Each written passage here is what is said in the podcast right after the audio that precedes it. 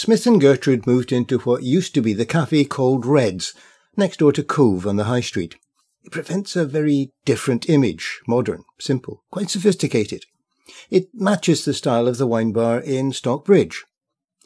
As we'll hear, during the pandemic, the business moved its offering, quality wines, cheese, charcuterie, online, delivering it direct to your door.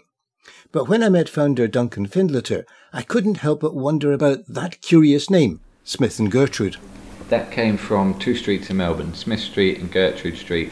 Amy and I lived in Melbourne for two years in previous lives and previous jobs, and it was while sitting there that we came not came up with the idea. We were already talking about doing something along the lines of the wine bar, but we came up with the name. We were sitting having brunch, as everybody does in Melbourne, and I saw the um, the crossroad sign. Said that'd be a good name for a bar. Amy said it's a terrible name, but it's over the course of the last decade come round to it, and that was it. The rest, as I say, is history. You came here and then set up initially in Stockbridge. Yeah, when we moved up to Edinburgh in 2014 we knew we wanted to do the wine bar. We knew that for it to be successful, we wanted to do it in a place where we could really become part of the local business community. So we looked at a few areas Morningside, Bruntsfield, Trinity, Stockbridge, but it quickly became apparent Stockbridge was the place we thought that we really wanted to kind of settle and, and embed ourselves. And found the site on Hamilton Place. Took a little bit of persuading, by uh, the agent who was looking for us because we weren't entirely convinced it was slightly bigger than we were aiming for at that stage. But um, yeah, we haven't looked back. It's it's it's been an amazing site, and um, uh, yeah, we've loved getting to know all the local businesses around there and getting to know our locals, of which we now you know that's what we knew the success would be founded on. Whether we could convince the locals that we were a good place to come and uh, spend their time and their money, and luckily we've managed to do that. We saw that through lockdown that they were really what kept us going even when we were closed, they ordered the at-home packs when we shifted to them. So yeah, it's been amazing. So what persuaded you to come here to Portobello? Kids. So when we moved up here, we lived in Albany Street in the centre of town, and it was amazing because we were going out for coffees and going out for dinner and going out for drinks. And then um, we had Iona nearly five years ago and Lyra nearly three years ago, and a two-bedroom flat in the centre of town just uh, wasn't going to cut it anymore. It's fair to say they're quite big personalities and they have a lot of energy. So they take after your, their parents, do they? yeah, something like that. Their mother, maybe, yes. Um, no, they do. They're, they're amazing, but they needed more space. So we our cousin lived down here. We had friends down in Portobello. We spent time down here. So we thought we would make the move. Unfortunately, lockdown happened, um, and I think Portobello was already uh, very popular, but it seemed to become just like some a different beast entirely. Everybody wanted to be here, but um, we were lucky enough to get in nearly 18 months ago now. It's been brilliant. We've loved it. The kids have loved it. So yeah, that was the personal move. And where you are in the high street, you're in the middle of a number of well-known eating, drinking establishments. And yeah. that actually does very often help.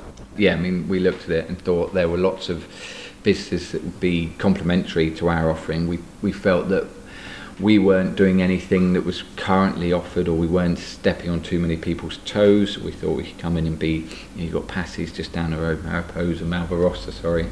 Then we knew the situation was Skylark. We didn't know what was going on at that time, but when um, we found out it was Vaults, we thought that was fantastic because that, that's a really complementary offering. They don't, you know, quite a different product but actually what they're trying to do is a similar similar approach to it as us. It's an intriguing idea of selling sour beer. Which yeah, yes, definitely. It's uh, we have one sour beer during the summer, so it's fair to say that we're not not competing on that front with their 78 or whatever they've got. I can't remember. They've got a lot. So, what is the offering specifically in this building in the High Street? So it's very similar to Stockbridge. Wine and cheese are the two big things. Where the whole business came about was because when we were going out for dinner or doing anything, we often found that the, you'd have to spend a fortune on a meal to get a really good bottle of wine. And then the best part of the meal was often the cheese at the end. So hence setting up the wine and cheese business. So it's, it's very similar. We've, I think we've got about 200 wines available by the bottle. We've got 20, 25 plus available by the glass, including a couple on tap which is a slightly different offering to, uh, to Stockbridge.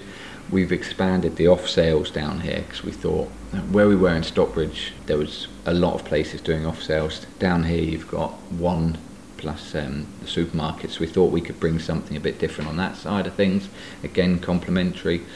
But we wanted to do what we did in Stockbridge. We wanted to make it a place where people could immediately come in and feel relaxed. We had a comment this weekend whilst I was working, which was amazing because it took me back seven years ago to Stockbridge, where somebody said it was just like drinking at home, which is what we wanted to do. Uh, we wanted to make it so that people felt comfortable, so they could come in and um, spend an hour with us, listen to music, browsing the books if they wanted to, playing chess, just relaxing basically. Know, you've already touched on the offline offering.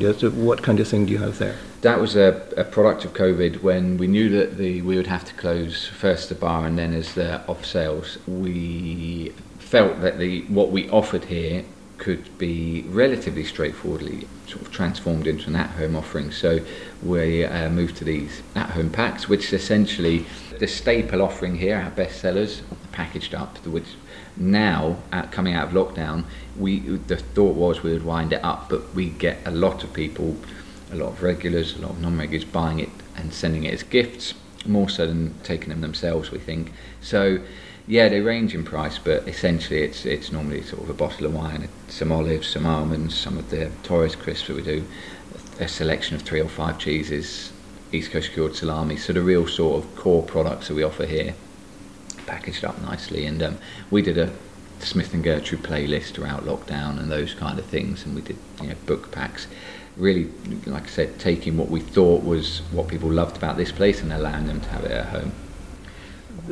The interesting thing, having looked at your website, is that you are offering boxes of really quite interesting wines, in particular, from different parts of the world.